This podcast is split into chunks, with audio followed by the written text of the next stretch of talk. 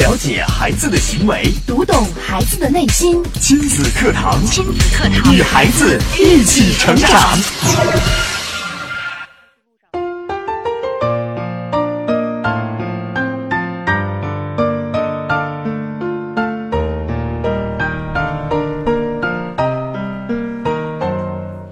听亲子课堂，做智慧父母。欢迎收听以心理学为基础的专业亲子教育节目亲子课堂，我是主持人袁明阳，我是主持人吴化。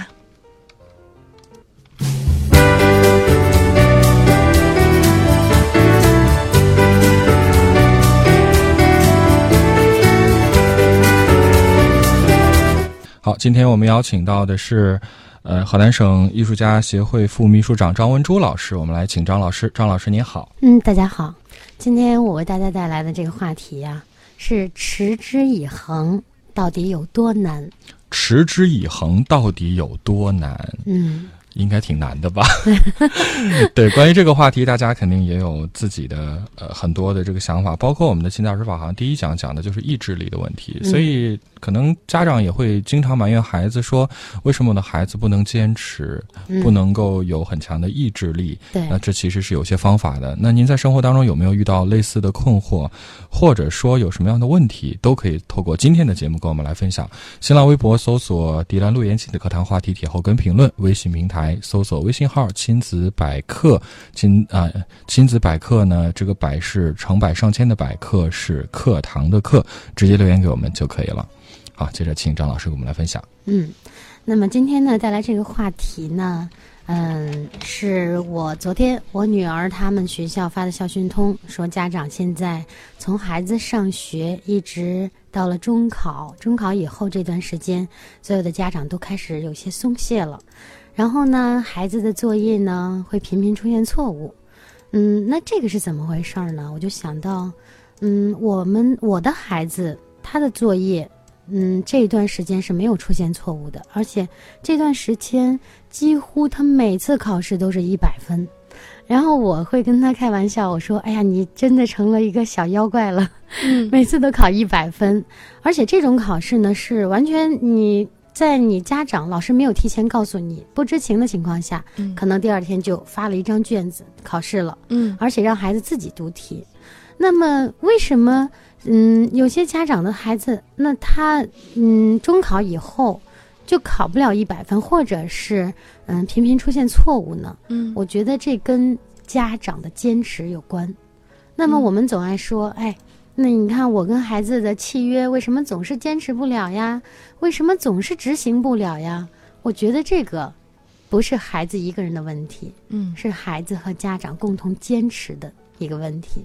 是的，如果你能够真正的坚持下来，而且呢，嗯、呃，始终如一，嗯、呃，不会随意的改变你的原则。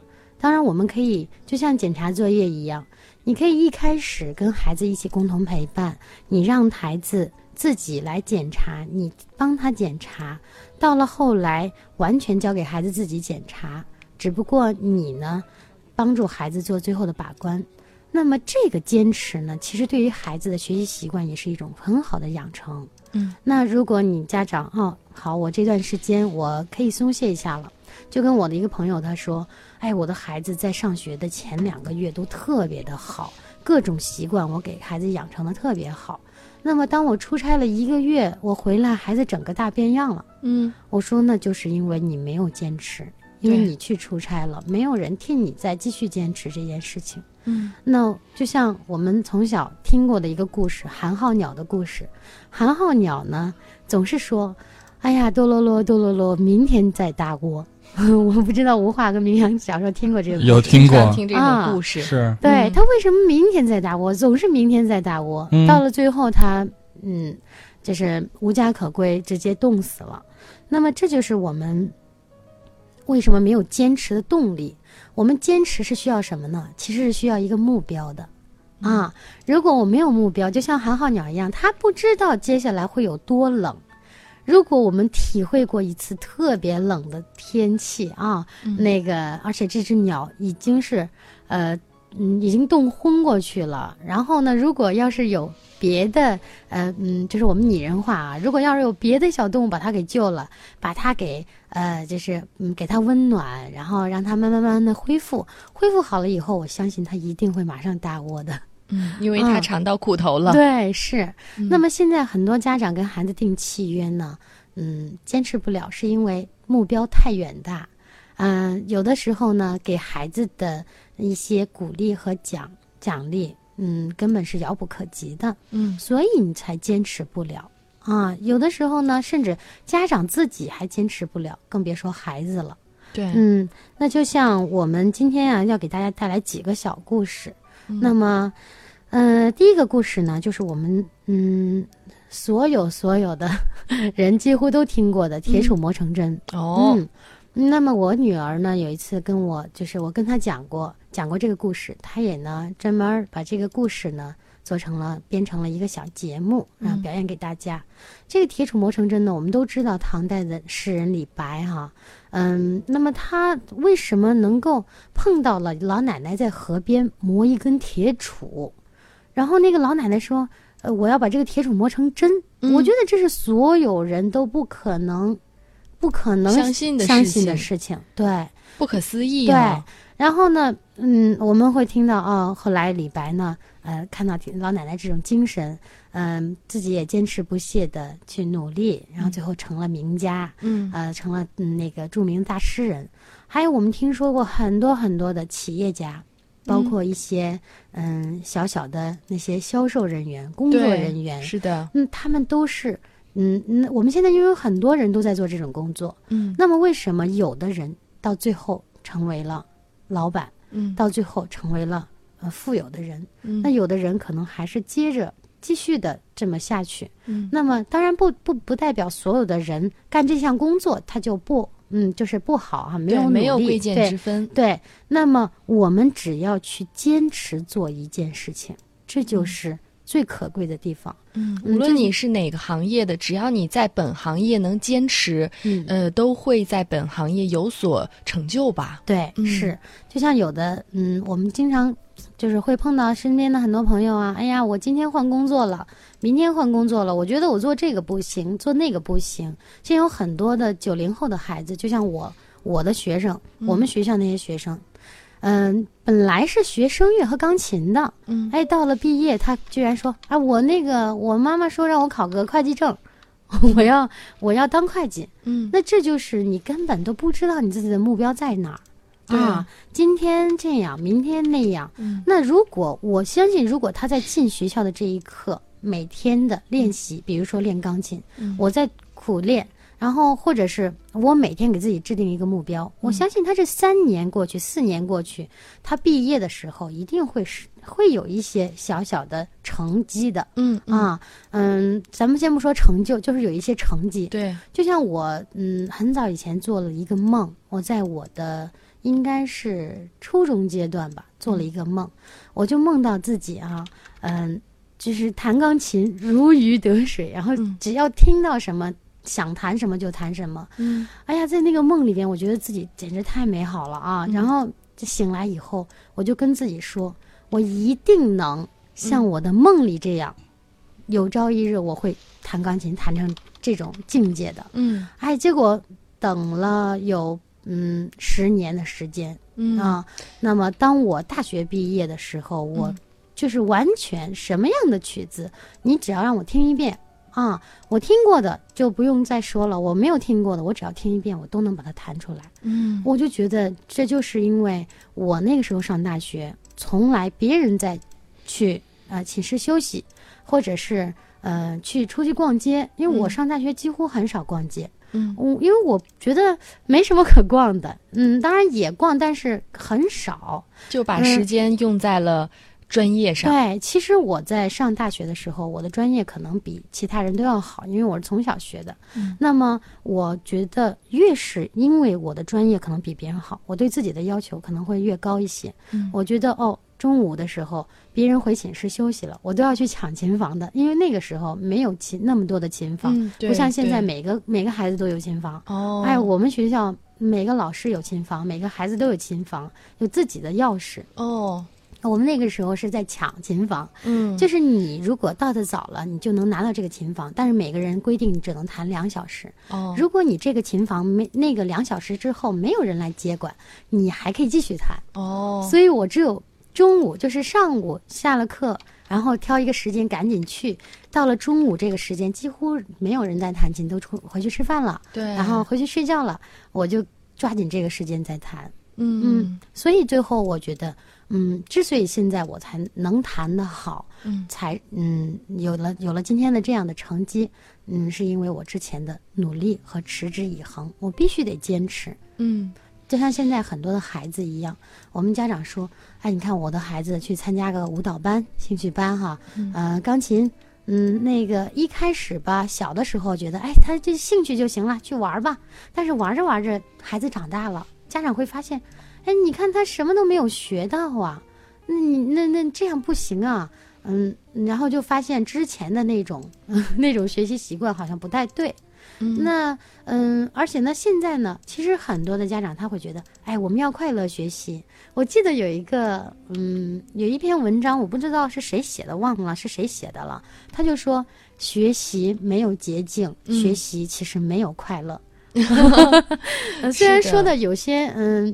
太有些嗯有些偏激，但是呢、嗯，其实学习我们知道，吴华也知道，明阳知道，我们在这个努力的过程中，一定会有一些酸甜苦辣在里边。对，它是要付出的。对，不可能一直都是快乐。是，所以很多家长他拿捏不到这个平衡，对，就是呃保护孩子的好奇心和兴趣，以与这个坚持不懈、持之以恒之间的这个平衡。嗯、对。就像很多家长听亲子课堂啊，他会说：“哎，我听了这么多年都没有任没有什么用啊！你看，整天就是听理论，我都懂，但是呢，你没有坚持去做，嗯，你没有真正的领会到我们嗯这些老师还有主持人说的话啊、嗯，你可能有些偏颇的理解了。就像我跟学生讲课的时候，我说这个问题，你嗯就是在上大学之前，你老师教过你没有？”他说：“嗯，讲过呀，就是怎么怎么讲的。”我说：“那你的理解跟我现在跟你讲的理解一样吗？”他说：“不一样。”嗯，所以我说，一句话可能有很多的人的理解能，就是理解程度都不同。是的，啊、嗯，就就是嗯，就是我们现在所谓的坚持、持之以恒。像吴华刚才说的，我们坚持跟那个快乐是是两个概念，对，但是呢不冲突。对，啊、嗯。嗯，不能一味的让孩子去哦，你就是快乐吧，你就那个在教室里没有目标啊，就是反正就快乐就行。对，在教室里打滚儿、嗯。其实我们经常说国外的孩子哈、啊，国外的孩子说，呃，传过来的消息说啊，有的孩子你看看他们上课可以坐在桌子上，哎，可以坐在地上，可以嚼口香糖。嗯，但是呢，你知道他们在锻炼孩子的是能力是什么呢？他们在锻炼他的思维能力，在锻炼他自我去思考的能力。嗯，这就是我们说学知识为什么不能持之以恒，为什么怎么才能持之以恒的点、嗯、那我们首先呢，你要对这件事情善于思考啊、嗯、比如说我们的孩子嗯学习，那如果你现在好无话，我告诉你明天来上课了，你现在每天你都要给我说一加一等于二，二加二等于四，嗯，那我相信我们谁都坚持不了那么久。对，因为它太枯燥了。嗯啊，那怎么能让大家更感兴趣呢？比如老师说：“哎，今天一加一等于二。”那小朋友们回去想一想，都有哪些事情可以一加一等于二啊？比如你拿两个苹果，嗯、在家嗯，在在家里边摆一摆，一个苹果加上一个苹果，妈妈吃一个，爸爸吃一个，他们两个一共吃了几个呀？嗯、让孩子去思考，给孩子布置这种好玩的小游戏，那你就会发现。哦，那第二天孩子还会来，孩子觉得、嗯、挺好玩的呀。这个上课，像我的女儿，嗯、她现在觉得啊，妈妈，我明天又要学一些字了，我马上就会写很多的字，我就可以自己写我自己想说的话。其实是我在有意的去引导她，嗯，因为她之后我们知道学语文之后都是要以作文为主，对。那么作文，我发现很多很多的孩子和家长。就是写作文像完成作业，就是在完成一件很艰难的事情。每次都是啊、哦，我走，我们出去这逛逛公园，逛完了你回来要一定要要过来写，回来写一篇作文。嗯，那这个作文呢，我记得我弟弟，我表弟啊，特别有意思。他每次写的作文都是、嗯、啊，今天我爸爸带我去了公园，我看见红的花、绿的花、粉的花、黄的花，凑字儿，真像一个大花园。这就是他的作文。是，其实我我印象中，呃，小时候也是因为就是每次可能学校组织一些活动回来是要写作文的，就是这之前就甚至说在去之前就会问老师回来要写吗？要写多少字？就是其实玩也玩得很不自在，就觉得是带着任务去的。对。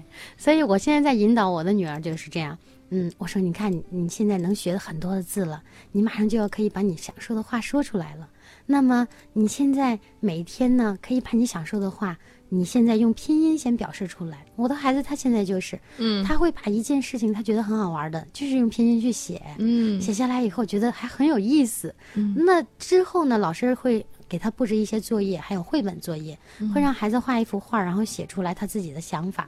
每次我都是让孩子自己说写出来，我会发现，哎呀，当他就是我写完以后，我把他说的话念出来的时候，我会很吃惊，这是这是他自己写的吗？嗯、一个六岁多的孩子自己的就是自己的思维方式，自己的话，那么他的表达呢，就是跟你家长的坚持不懈，嗯，也很有关系。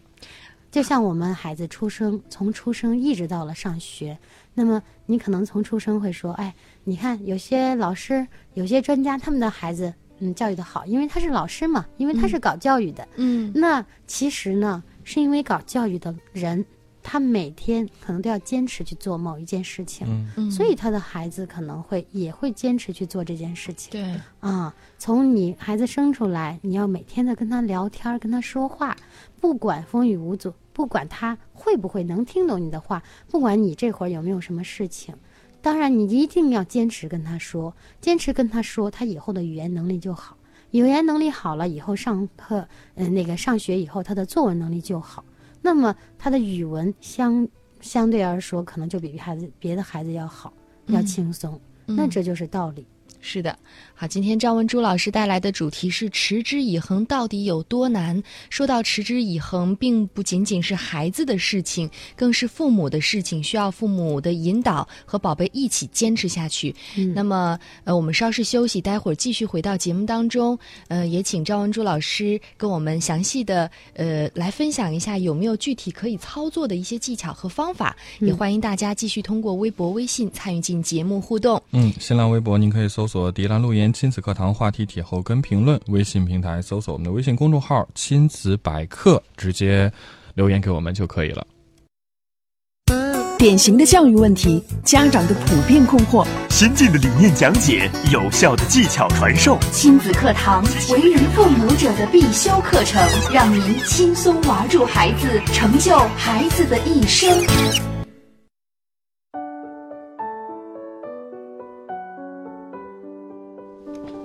好，继续回到正在播出的亲子课堂节目。今天呢，我们邀请到张文珠老师为大家带来的话题是持之以恒到底有多难。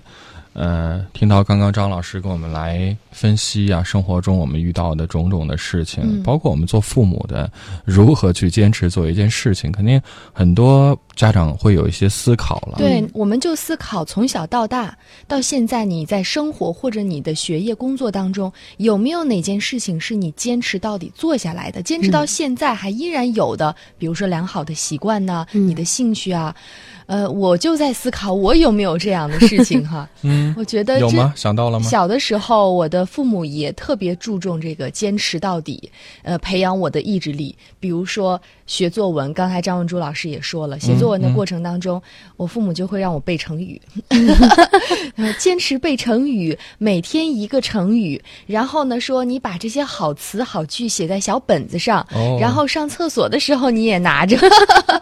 但我会觉得没有任何的兴趣。还有在学习英语的时候，老师也会说，家长也会说啊，你每天记一个单词，你写下来，这样的日积月累怎么怎么样。但我发现其实这种方式啊真的挺难的。就像鲁迅先生也曾经说过嘛，嗯，时间就像海绵里的水，挤一挤总是有的。我们如果能把零碎时间全都用起来的话，何愁什么事情还学不会做不到呢？对，然后就想生活当中呃，肯定有很多事情是你每天都要做的，嗯啊，你现在已经成为一种习惯了，有时候你不做就难受，嗯、比如说刷牙洗脸，对、嗯、对吧，让自己保持卫生的干净，嗯，这种事情都是愿意去做的，嗯、是不是？它会让我们觉得这个事情，我觉得是不是呃。还跟我们今天讲的这个不太一样，嗯、就因为你要是真是不去刷牙洗脸，你自己就觉得很难受啊。但是真的也有孩子从小没有养成这种习惯，孩 子, 孩子的阶段是要养成、嗯、要养成习惯的。嗯，不过我真的是见过，就早上不刷牙就走的孩子。哎呦，我在暑假的时候去那个北京，然后呃，我就是我的一个也是一个朋友，嗯，他的孩子就是这样。他们家的习惯是早晨吃完饭了再刷牙，嗯、反正我是接受不了，但是他们是这么养成的习惯。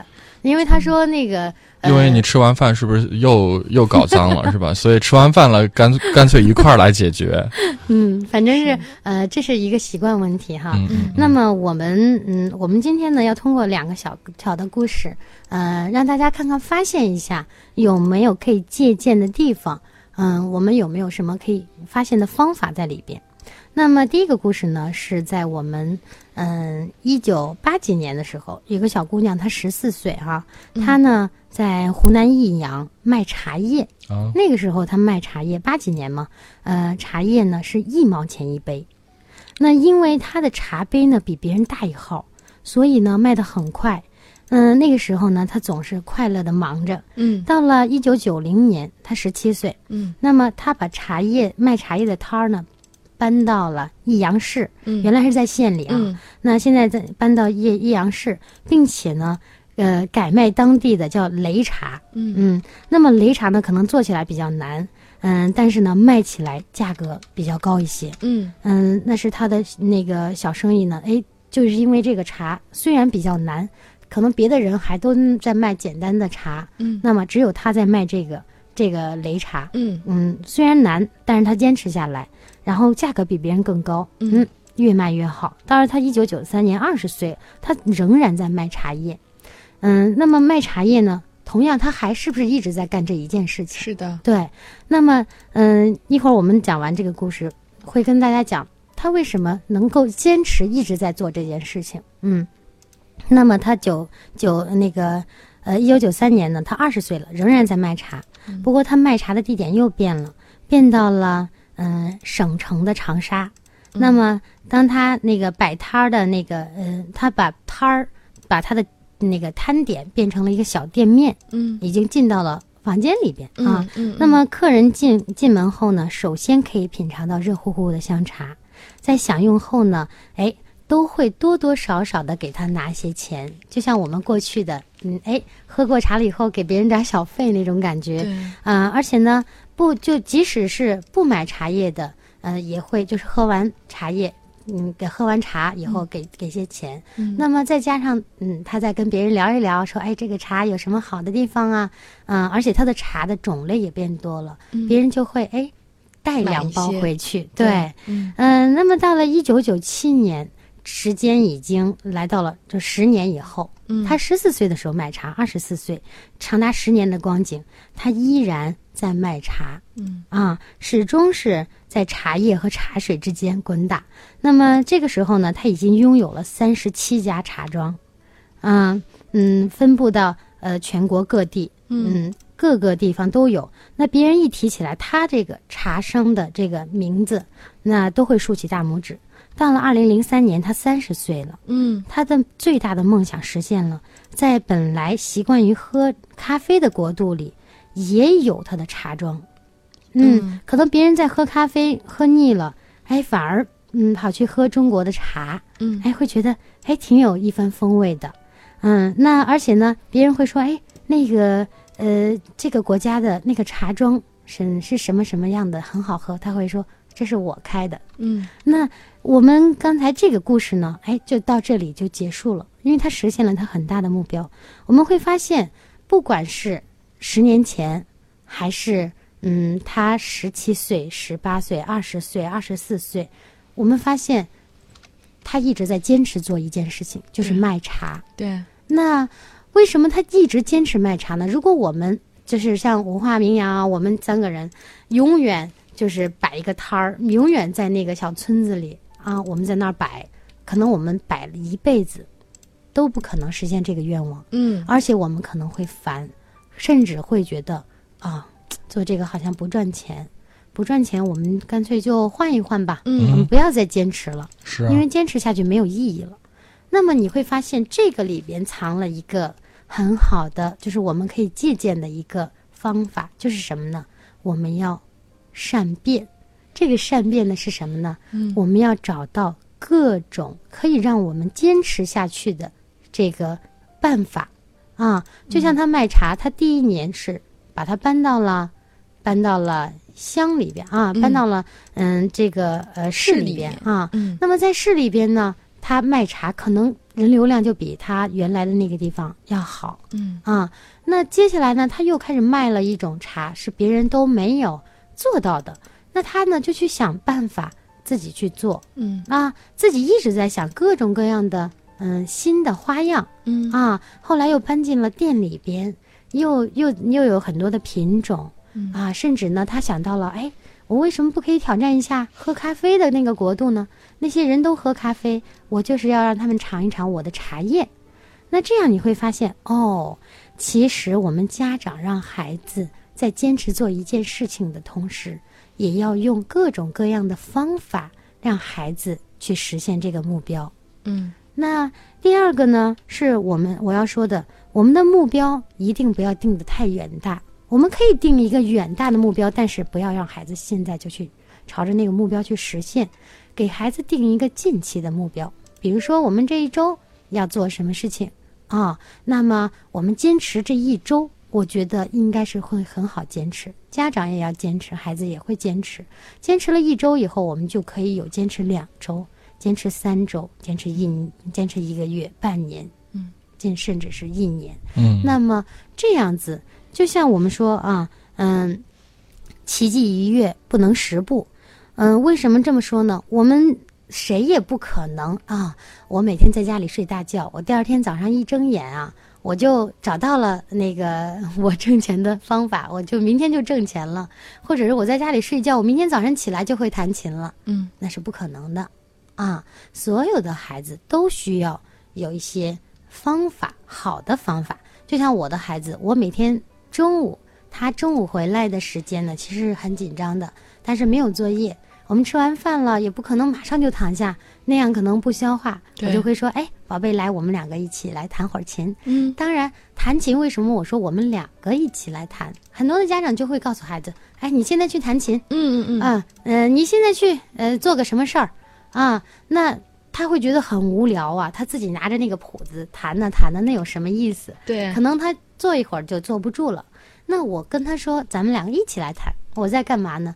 嗯，当然这个我有一些先先决条件哈，嗯、我会让他弹简单的，我来弹复杂的，让他给我一起伴奏。嗯啊，他会觉得很有意思。妈妈再给我再给我伴奏一首啊，再给我伴奏一首。其实我给他伴奏这几首，他练的可能都是那基础的一点点，嗯、但他觉得很有意思。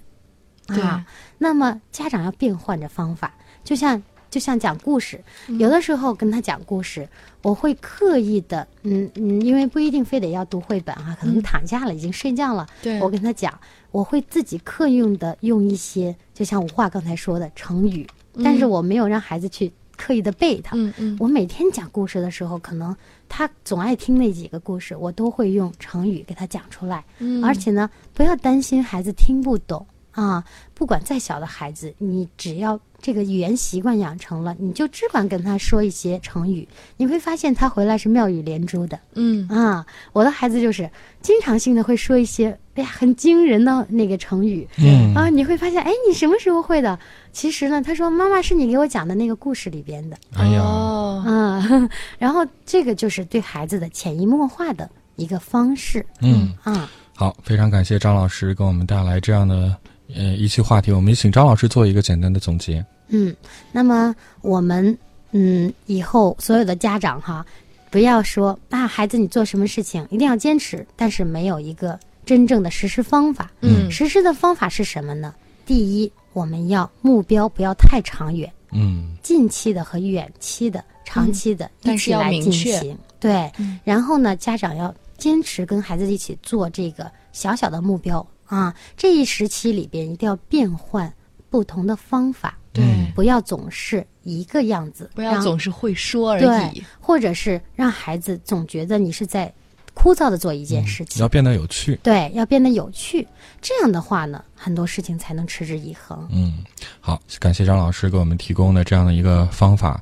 呃，首先呢，就是我们要分阶段的去实施，而不要、嗯、不要一下子有一个非常虚无缥缈的目标。不知道从何做起，对。再有呢，就是要让这个行动的过程变得有趣，家长甚至可以和孩子一起来做，嗯，这样的话，可能这个坚持就在日常生活当中不知不觉中已经完成了。对，家长和孩子都要善于思考，这样才行。好，感谢张老师的精彩的讲解。好了，今天节目就到这儿了，再次感谢大家的关注和收听，明天的同一时间，亲子课堂和您不见不散。